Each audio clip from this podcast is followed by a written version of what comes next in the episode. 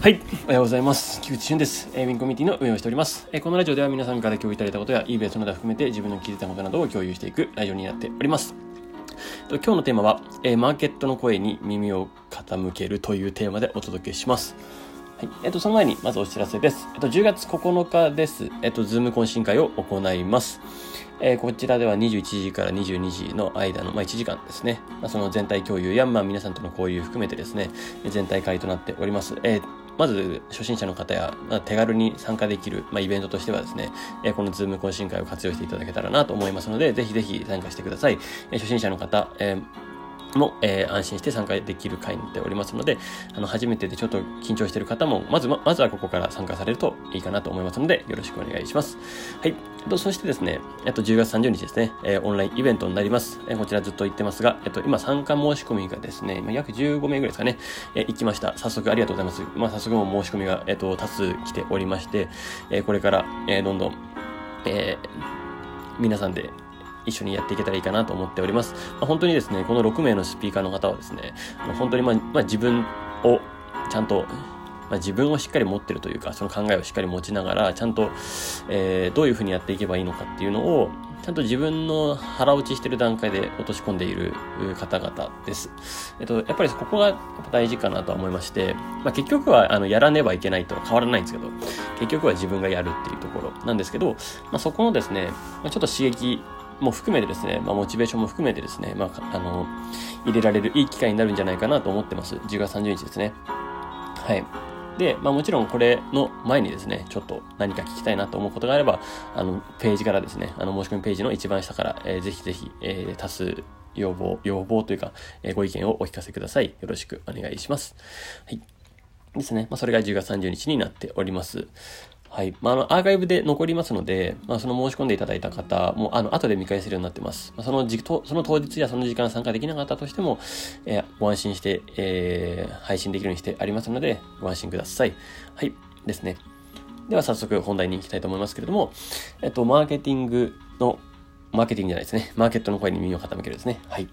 あの、これはですね、まあ、その、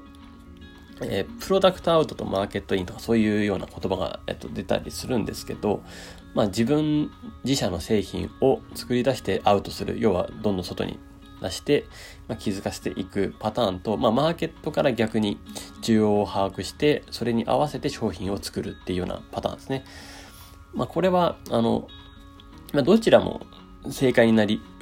売りますし、まあ、爆発力で言ったら、まあ、プロダクトアウトの方が爆発力としてはあるは、あるかなとは思いますが、まあ、一旦ですね、まあ、初心者がまず手をつけるべきは、まあ、マーケットインと言われる方法ですね。まあ、言ったら需要を把握して、それに合わせた商品を提示するっていうパターンです。まあ、これはいつまで経ってもこれは大事なことであり、えー、その時代の流れをつかむっていうところで言うと、まあ、この考え方が非常に大事だということになってます。まあ、あの、分かっているとは思いますが、ちょっと改めて伝えようかなと思いましたので、まあ、自分にも、えっと、次回も込めてですね、えー、お伝えしようかなと思っております。やっぱりですね、あの、まだ、えー、成果が十分に出せていないという形で感じている方は、もう絶対こっちをお勧めですし、こっちだとは思います。あの、もう自己流でプロダクトアウトして、まあ、自分の、あの、なんですかね、自己満足の商品を作っていたとしてもですね、まあ、なかなか当たらないよってことですね。はい。ではなくて、まあ、需要からもうめちゃくちゃ把握して、まあ、そのためにだからリサーチが必要になるっていうことなんですけど、まあ、そこから出すと。で、まあ、ここから考えられる点としては、まあ、結局は相手側の目線に立つってことなんですよね。どれだけ相手側の立場に立てるかどうかっていうところになります。まあ、それは、あの、えー、相手の企業、企業なのか、また個人なのか、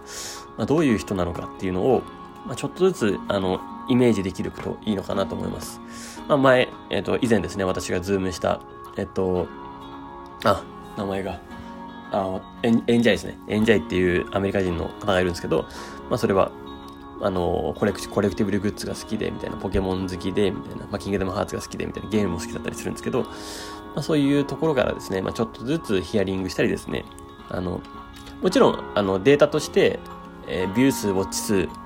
を把握する。で、実際何が売れているかっていう、そのテラピーク等での把握っていうのももちろん大事です。まあ、昨日言った、あの、世界、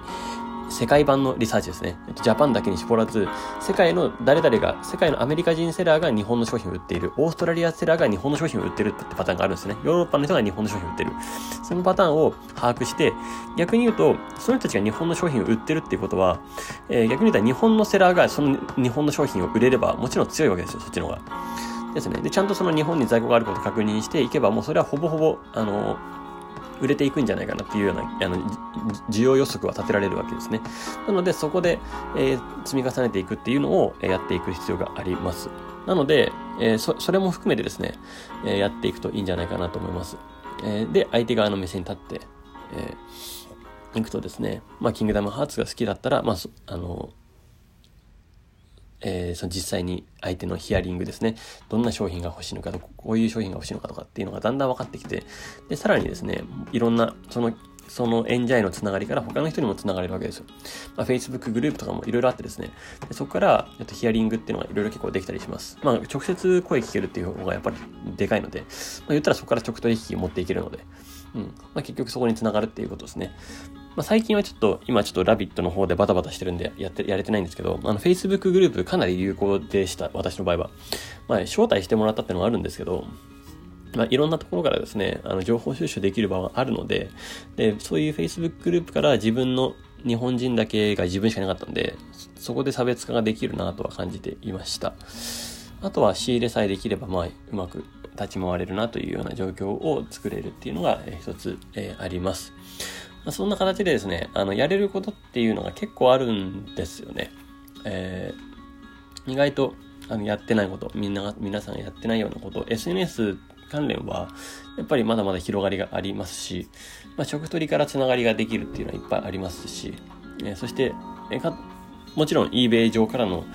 え、需要、需給予測ですね。需要を予測してのリサーチして、ちゃんと、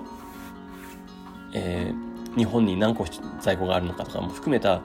個数割り算をすればしっかり戦えるんじゃないかなと思います。1ヶ月に10個売れていてみたいな、えー、っていう商品があったのであれば、まあ、おそらくもうその商品はまた次の月もこれぐらい売れるだろうっていう予測のもと、まあ、その先に仕入れもできるかなっていう形も取れます。特にですね、まあ、初心者の方はなかなか難しいとは思いますけど、まあでも最初の、えっと、小ロットのロットって個数、個数、なん、あの、個数のことですけど、その小ロットで仕入れて、少しで仕入れて、あの、やってみるっていうのはありだなと思います。私もちょっとそれはやったことあるので、初心者の頃ですね。あ、もうこれなんとなくもう売れるな、みたいなのがあった時にはもう先に仕入れたパターンがありましたんで、まあ、そんな形で、まあ、あと写真もですね、写真ももうオリジナルに変えるみたいなのもできるので、仕入れちゃえばですね、えー、ぜひそんな形で、えー、自分のオリジナルだったり相手目線に立つっていうことをやってみたらいいかなと思いますので、